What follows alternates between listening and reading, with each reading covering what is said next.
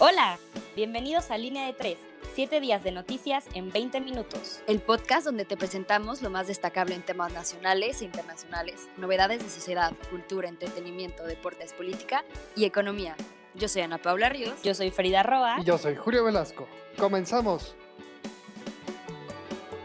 ¿Qué tal? Sean ustedes bienvenidos a Línea de 3, 7 días de noticias en 20 minutos o quizá un poquito más. ¿Cómo se encuentra usted el día de hoy? ¿Y cómo te encuentras tú, Ana Pao? Frida, ¿cómo están? Hola, ¿cómo están? Yo muy bien, muy a gusto, muy, pues muy emocionada de empezar ahora esta cuarta, cuarta emisión. Y pues muy contenta de estar con ustedes hoy. ¿Qué tal? ¿Qué tal va todo por, por allá? Cuéntenme. Hello, hello, hola a todo nuestro público que nos está escuchando. Hola Julio, Ana Pao. Yo estoy muy bien listísima para contarles los eventos más importantes de esta semana. Eh, sin más, empecemos. Bienvenidos a Línea de Tres, un podcast por entre comillas. Julio, ¿qué nos trae esta semana nacional? Cuéntanos. Por supuesto. Empezamos. El INE niega registro a partido político a México Libre. Con cuatro votos a favor y siete en contra, el Consejo General del Instituto Nacional Electoral, el INE, negó el registro como partido político a la Asociación de Libertad y Responsabilidad Democrática, mejor conocida como México Libre, liderada por el expresidente Felipe Calderón y Margarita Zavala. Además, en temas de COVID, suman 67.558 muertes por coronavirus en México, además de 634.023 casos. Estamos hablando de estas cifras que son actualizadas. Además, la vacuna de la UNAM contra el COVID-19 podría estar lista a mediados del 2021. La vacuna del COVID-19 que el Instituto de Investigaciones Biomédicas de la Universidad Autónoma de México ha realizado podría estar lista para mitad del 2021. Y bueno, en más afectaciones del COVID-19, el sector turístico tardará dos años en retomar niveles previos a la pandemia. Esto lo indicó Luis Humberto Araiza, presidente de la Asociación de Secretarios de Turismo de México. Y bueno, en la Ciudad de México cancela macro simulacro del 19 de septiembre por temas de la pandemia, con la finalidad, obviamente, de evitar aglomeraciones y poner en riesgo la salud de las personas y comprometer a los cuerpos de emergencia. Además, Mario Delgado informó sobre el paquete económico 2021. A través de un comunicado, el legislador Mario Delgado adelantó que el paquete económico que el gobierno federal entregará al Congreso el próximo martes tendrá como prioridad los programas sociales, los proyectos de infraestructura y no obstante no planteará más la deuda al país, afirmó Mario Delgado. Y además, colectivos feministas cambian el nombre de la CNDH a Casa de Refugio Ni Una Menos México. Los colectivos feministas, así como familiares de las víctimas, mantienen tomadas las instalaciones de la Comisión Nacional de los Derechos Humanos desde el 1 de septiembre. Sin embargo, el pasado domingo 6 de septiembre, con escaleras y martillos, retiraron el nombre del organismo y lo cambiaron a Casa de Refugio Ni Una Menos México. Esto es la sección de Nacional. En mi opinión, en mi muy particular punto de vista, creo que el tema de la CNDH me parece sumamente delicado compromete un órgano que es autónomo. Creo que está ligeramente mal enfocada esta estrategia, es muy válido, pero sin duda alguna creo que atacar un órgano autónomo como lo es la CNDH, que no tiene facultades para aplicar ningún tipo de sanción, creo que es válido. Pero bueno, Ana Paula, ¿crees que sea motivo de orgullo el hecho de haber tomado un organismo autónomo completamente ajeno a aplicar alguna sanción? Pues mira, Julio, yo creo que personalmente Em, yo creo que no es un, no es un órgano o no es un organismo este, que verdaderamente, digamos, o sea, sí entiendo que em, la CNH pues tiene que velar por los derechos humanos, algo que no se está respetando y que el gobierno parece no respetar. Sin embargo, no siento que la CNDH tenga la jurisdicción suficiente como sería, por ejemplo, otro organismo u otra institución para tomar cartas en el asunto. Eso siento que no está mal. Sin, eso siento que, que pues debieron de haber tomado algo más. Sin embargo, eh, siento que es algo más representativo, ¿no? O sea, siento que es algo más, el mensaje que da, más que más, más, o sea, mucho más allá que el organismo que se tomó. Yo siento más que es un mensaje, es un símbolo en el que se tienen que respetar los derechos humanos, algo que, como dije, no se está haciendo en el Estado mexicano. Pero bueno, Frida, esa es mi opinión. ¿Tú qué tienes que decir al respecto? Te escucho. Claro, yo coincido con, el punto de que es un símbolo. Eh, a pesar de que la CNDH no puede sancionar, eh, esta toma nace de una falta de atención de las denuncias que han presentado las mujeres. Entonces, pues no les puedo decir que estoy orgullosa, creo que son muchísimas emociones encontradas, más que nada estoy impactada porque pues estas mujeres están jugando todo para pedir una vida libre de violencia, ¿no? Entonces, eh, pues no se escuchan las demandas, no se proponen soluciones. Creo que pues es, es un símbolo, eh, como bien comenta Sana Pau.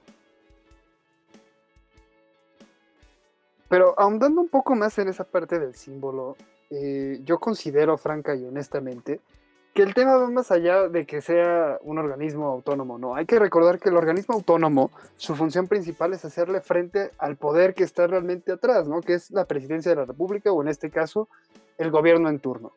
Entonces, el día de mañana, cuando tú vulneras un organismo de esta índole, lo que estás promoviendo es que, mira, sea el Banco de México, sea el INE, que son organismos autónomos, son los contrapesos realmente. Entonces, yo creo que el mensaje no está bien dado porque al final de cuentas es un organismo autónomo que no solamente va a ayudar a, las mujeres o a los hombres, sino va a ayudar a los mexicanos en general. O sea, hay muchísimas cosas que estamos dejando de lado, que son todas las personas que no están ahorita, ya sea indígenas, ya sea migrantes, que están eh, en trámites de los derechos humanos, bla, bla, bla, que no se está viendo y que son muchas cosas que nosotros dejamos de lado y que realmente creo que también valdría la pena mencionar, porque al final de cuentas los derechos humanos son para hombres, mujeres y principalmente son para nosotros como mexicanos. Entonces, esa es muy mi opinión, lo dejo ahí y realmente usted júzguelo desde la comodidad de su hogar, cuál es su opinión. Pero bueno, si les parece, vamos a la parte de política y economía. Frida, por favor. Claro que sí. En cuanto a política, esta semana, como comentabas, Julio, después de que el INE negó el registro de México Libre, Margarita Zavala y Felipe Calderón buscarán que el Tribunal Electoral del Poder Judicial de la Federación revierta la decisión. También se criticó en redes a la senadora suplente Marcela Luque Rangel por Nuevo León de Movimiento Ciudadano tras un comentario donde la senadora mencionó que tenía que prestarle dinero a su muchacha para retirar el cuerpo de su esposo, quien presuntamente falleció en un hospital público de IMSS. La polémica surgió debido a que el término muchacha es considerado como despectivo. Organismos internacionales como la Organización Internacional del Trabajo instan a referirse mejor como trabajadora del hogar. De igual forma, se señaló que la trabajadora del hogar no estaría en esa situación si la senadora la hubiese afiliado a Seguridad Social como señala la ley. Ahora, en materia económica, México desplaza a Canadá como principal socio de Estados Unidos. En lo que va del año, México se ha vuelto el principal socio comercial de Estados Unidos. De enero a julio, las exportaciones e importaciones entre ambos países sumó 290.627.6 millones de dólares. También, México registró un superávit comercial de 5.798.7 millones de dólares en junio. Estas mejoras son buenas, pese a que las exportaciones siguen 7.2% por debajo con respecto al año pasado. Ahora, el martes 8 de septiembre, el Poder Ejecutivo envió el paquete económico que corresponde al año 2021 para su revisión a la Cámara de Diputados. Lo más importante que contiene este documento es el presupuesto de egresos de la Federación, en el cual están todas las asignaciones que se le hacen a las dependencias gubernamentales y autónomas del aparato estatal mexicano y se espera que el 15 de noviembre se apruebe con las modificaciones necesarias. Pues esperemos que para noviembre, cuando se publique el paquete económico en el diario de la Federación, eh, a ver qué pinta el presupuesto del próximo año.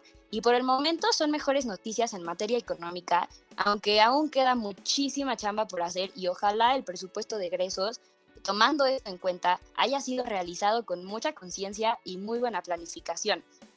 Pero ahora, Julio, eh, tú eres mi aclamado nacional. Eh, ¿Qué piensas sobre el fallo del INE por negar el registro de México Libre?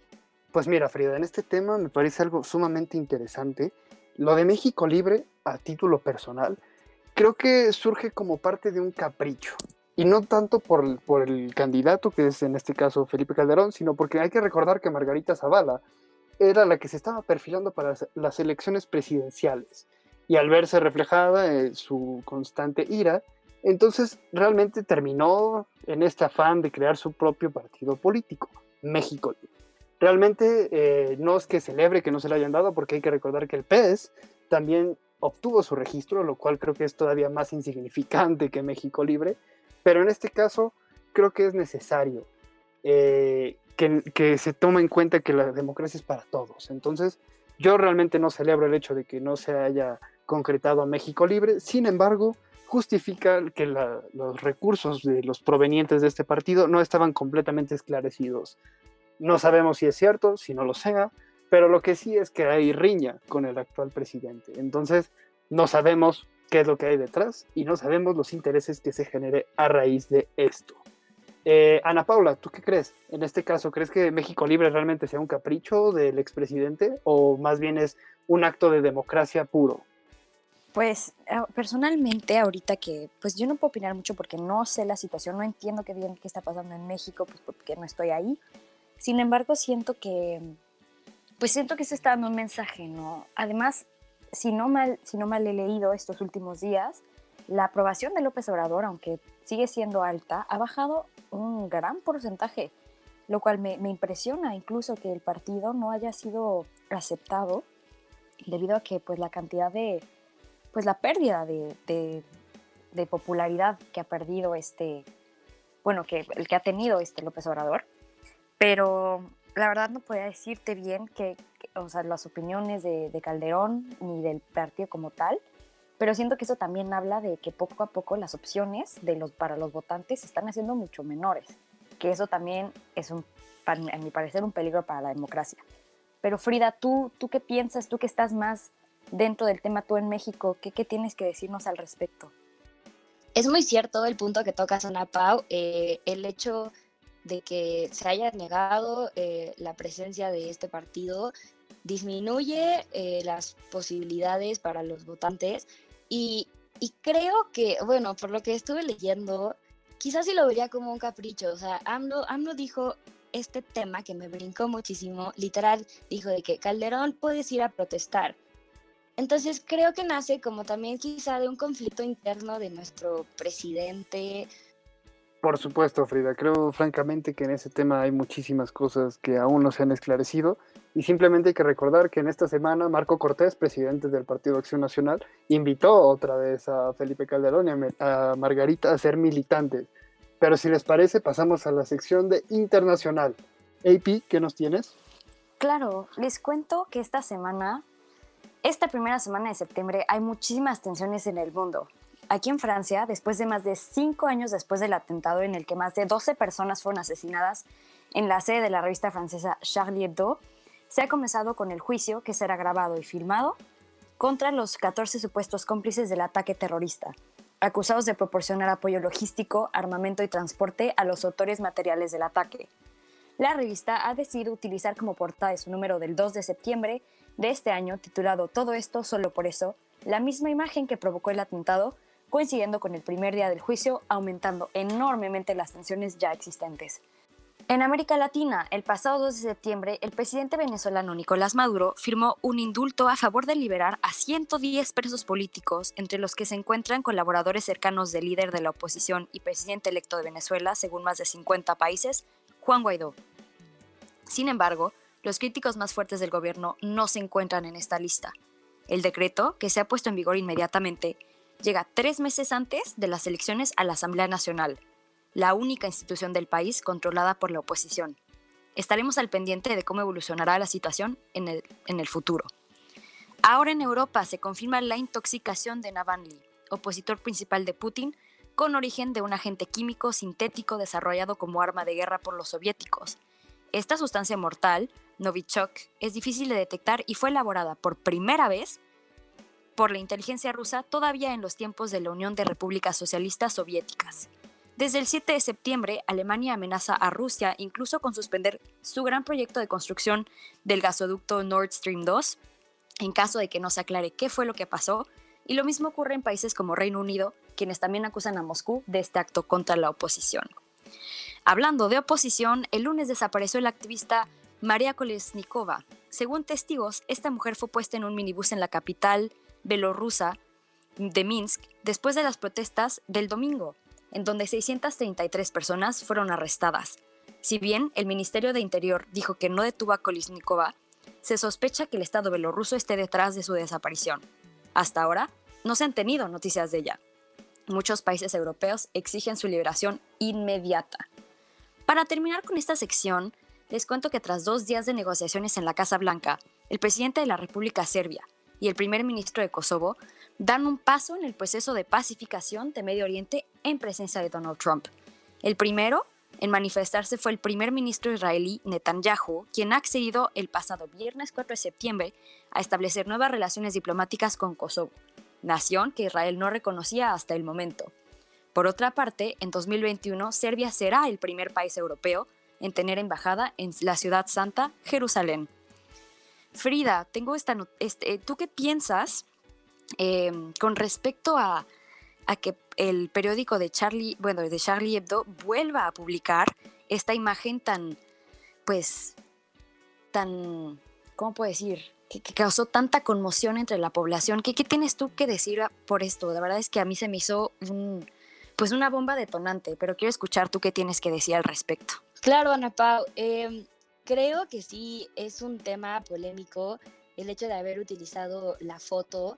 Eh, sobre todo, creo que fue más como para, ¿sabes?, revivir, eh, crear conciencia, porque fue un proceso de trascendencia histórica por el tamaño de la investigación y las características eh, de los juzgados y las implicaciones. También hay que tomar en cuenta que es el primer juicio eh, en materia terrorista, entonces quizás sí las tensiones aumentan por la publicación de la foto, pero lo veo como una buena jugada por parte de la revista.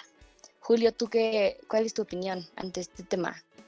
Pues Frida, yo creo que este tema es un tema bastante controversial Realmente no sé hasta qué punto habrá sido verdadera solidaridad por el tema de las víctimas o habrá sido con este afán de vender con amarillismo, ¿no? Entonces yo me abstengo bastante a esa interpretación que nuestro escucha puede generar.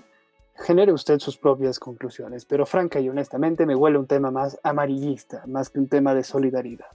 Pero bueno, si les parece, pasamos a sociedad y cultura. Por favor, Frida. Sí, esta semana en Sociedad y Cultura les cuento que Londres mantuvo protestas durante los primeros 10 días de septiembre, las cuales exigían un sistema alimentario basado en plantas como medio para mitigar el impacto de la crisis climática y reducir el riesgo de futuras pandemias. En estas protestas se arrestaron alrededor de 300 personas. También, en Londres, el lunes 7 de septiembre falleció Barbara Judge, quien es un ídolo feminista, porque además de ser abogada, banquera y emprendedora, se le reconoce por romper el dominio masculino en las agencias reguladoras y otras instituciones influyentes en Washington, Hong Kong y Londres. Y también, retomando un poquito la nota que comentaba Julio sobre la CNDH, yo quiero darles un poquito más de contexto. Esta toma nace como una medida de protesta a las irregularidades en los procesos de distintas dependencias federales, estatales y municipales ante el incremento de casos de violencia de género, al igual que la invisibilización y censura de estos casos.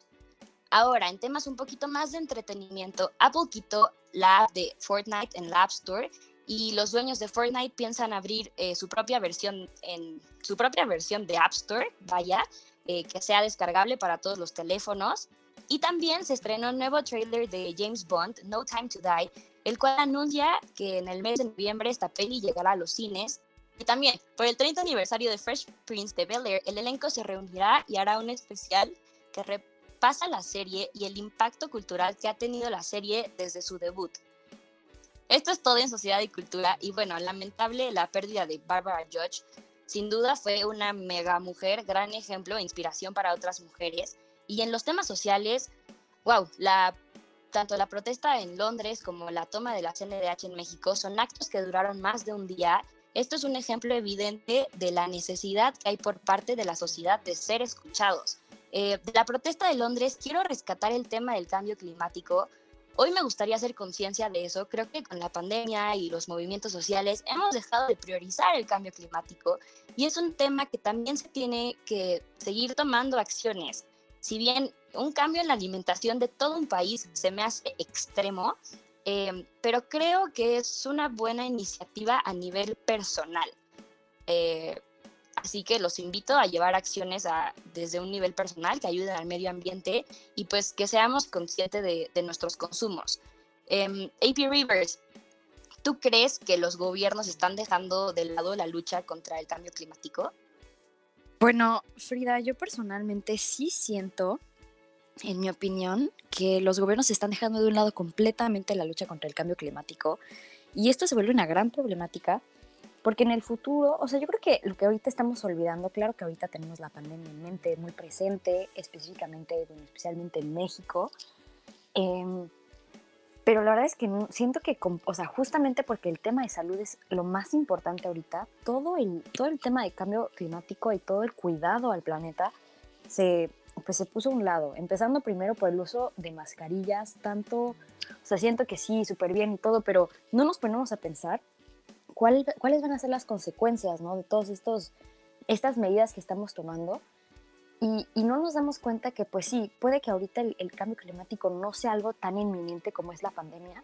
Sin embargo, tarde o temprano vamos a subir las consecuencias y no son unas consecuencias, pues, no importantes o triviales. Van a ser consecuencias muy grandes que no solamente nos van a afectar a nosotros, sino también a diferentes partes del mundo y ya hay muchísimos migrantes o refugiados de, bueno, sí, gente que, mi, que migra por, por pues por el cambio de, por el cambio climático y por las temperaturas y por inundaciones y todo y no estamos dando cuenta de eso porque nosotros siento no lo estamos viviendo concretamente como sería el caso de otras personas.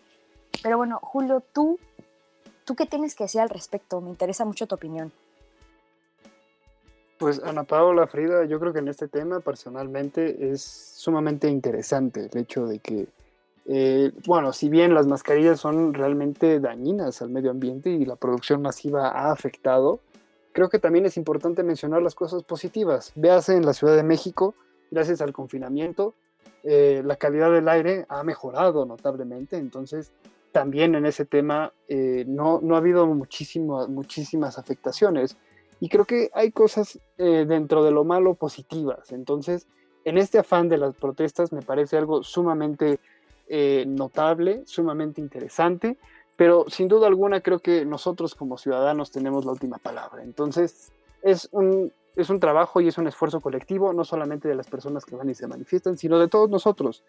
Hacer el uso del cubrebocas de forma responsable, que sea sustentable y por favor eviten tirarlos en la calle, se los pido. Eh, pero bueno, yo creo que sin más, Frida, no sé qué piensas. Claro, y los los efectos negativos que comentas, Julio, gracias a la pandemia, pues creo que hay que rescatarlos y que no desaparezcan cuando la vida regrese un poco a la cotidianidad, ¿no? Eh, eso sería lo más importante para seguir progresando en esta batalla contra el medio ambiente sin más, vamos a deportes. ¿Qué nos traes, Julio? Claro, vamos de manera veloz y express a los deportes. Y bueno, la Fórmula 1. Esta semana el Gran Premio de Italia se llevó a cabo y el podio quedó así. Gasly quedó en el primer lugar, en el segundo lugar quedó Carlos Sainz y en el tercer lugar quedó Stroll. El mexicano quedó en décimo lugar. Ahora, en el fútbol de Europa, los fichajes más importantes. Eh, James Rodríguez llega al Everton de Angelotti Messi acaba con el drama y se queda en Barcelona. Así es, va a haber más Messi por un buen rato. Cuaresma llega al Vitória de Sport Club de Portugal y el estadounidense McKenny llega a la Juventus de Pirlo. Alexander Kolarov llega al Inter de Milán. En la Nations League, Alemania empató con Suiza a unos, España goleó a Ucrania 4 goles a 0 e Italia le ganó a Holanda 1 a 0. Y en la Liga MX, la jornada 8, comenzó el miércoles 2 de septiembre con un América versus Mazatlán, partido que ganó el conjunto capitalino 3 a 1. Y el viernes, el Tijuana le ganó al Monterrey 2 goles a 1. El Puebla perdió ante Pumas 4 a 1 y Cruz Azul ante el Atlas 1 a 0. Y se cerró la jornada con una victoria de las Chivas 3 goles por 1 a Tigres. Eh, la tabla quedaría de esta forma, León en primer lugar, Pumas en segundo y Cruz Azul en tercer lugar. Y en la NBA, en la conferencia oeste, los Lakers y los Rockets están jugando la semifinal. Y del otro lado igual, los Clippers y los Nuggets. Y en la conferencia este, Miami Heat y los Bucks se enfrentan en su cuarto partido. Y los Celtics y los Raptors jugaron su quinto partido, dejando un marcador de, de 3 a 2 sobre el equipo de Toronto. Y en la Major League Baseball, las posiciones no se mueven mucho. En la Liga Americana, los Rays mantienen el liderato, seguido de los Cleveland Indians. Y en la Liga Nacional, los Dodgers y los Padres siguen en la cima de la tabla, seguido de los Atlanta Braves. Y en el tenis, vale la pena agregar que este fin de semana el jugador Novak Djokovic fue suspendido del US Open por dar un pelotazo a una jueza. El golpe pareció accidental, sin embargo fue un producto de un pequeño berrinche del jugador serbio. Eh, y bueno, particularmente yo considero que la decisión de, Messi de quedarse en el Barcelona, no sé si fue la más acertada. Yo considero que la grandeza de un club no lo tiene que medir sus jugadores, sino el club en sí. Y les pregunto a ustedes, eh, Frida, ¿qué es que fue una decisión atinada retener a Messi a la fuerza por parte del Barcelona? Híjole, Julio, pues eh, no sé si es una decisión atinada. Hay que destacar que la recesión de Messi vale 700 millones de euros. No creo que ningún equipo en su sano juicio pagaría eso. Eh, y pues también Messi no pudo reajustar su contrato porque estábamos en COVID. Entonces creo que no quedaba otra opción. Sin duda, eh, los fans del Barça deben de verlo como una decisión atinada. Esto implica que pues, Messi va a seguir en el Barça, aunque ya veremos el próximo verano qué decisión toma el buen Messi, porque pues algo, algo quería hacer este año, ¿no? Y pues ya no se pudo, entonces pues hay que ver qué nos depara el próximo año y por mientras eh, disfrutar esta presencia de Messi. Tú, Ana Pau, aficionada mayor, ¿qué, qué crees? Pues mira, yo siento personalmente que para Messi, bueno, para el Barcelona más que nada, que Messi se haya quedado, creo que le da un poco de estabilidad al equipo, em, porque pues hay que tomar en cuenta también que en el fútbol, pues ya cuando, cuando los, los jugadores empiezan a tener ya entre 30 años más, más o menos, pues digamos que ya no son entre comillas tan, pues como, pues por que son tan útiles. Y en el caso de, pues en el equipo catalán, se necesita una renovación, ya que está, por ejemplo, hay muchos jugadores como Luis Suárez o como Arturo Vidal o como Jordi Alba, que ya son, o sea, que ya son jugadores, digamos, entre comillas, veteranos, también Leonel Messi, este, y que también, pues, no solamente, pues obviamente también se, es una, es una amenaza, entre comillas, para el Barcelona, porque pues ok, ¿quiénes van a retomar estos grandes lugares y quién va a poder rellenar el, pues la, plaza, no la plaza, pero el, espacio que tienen estos jugadores o la presencia que tienen estos jugadores? Entonces creo que eso le da un poquito más de estabilidad, al menos hasta 2021, al Barça para encontrar una alternativa de lo que va a ser en un futuro. Pero bueno, Julio, te escucho. Pues franca y honestamente, creo que el tema de Messi es sumamente controversial, pero al mismo tiempo yo sigo retomando lo que dije. Ningún jugador debe de ser más que la institución. Entonces, en este caso, si el Barcelona es grande, por respeto, debería de haber dejado ir a Messi. Entonces, creo que en este caso no fue la decisión más acertada. Pero bueno, sin más, agradecemos muchísimo a usted que nos está escuchando desde la comodidad de su hogar, de su carro, de su trabajo. Muchísimas gracias a todos eh, Frida, Ana Paula, gracias y nos estaremos viendo la próxima semana. Muchas gracias a todos por escucharnos. Nos sintonizamos la semana que viene con los temas más relevantes. Esto fue Línea de Tres, un podcast por Entre Comillas. Y bueno, muchísimas gracias a todo el equipo de Entre Comillas y los invitamos a seguirnos en redes sociales, arroba Entre Comillas Digital y a checar nuestro sitio web entrecomillasdigital.com donde pueden encontrar artículos de opinión por parte del equipo de Entre Comillas. Y también muchísimas gracias a nuestro productor Adriel. Y bueno, nos escuchamos la próxima semana. Gracias.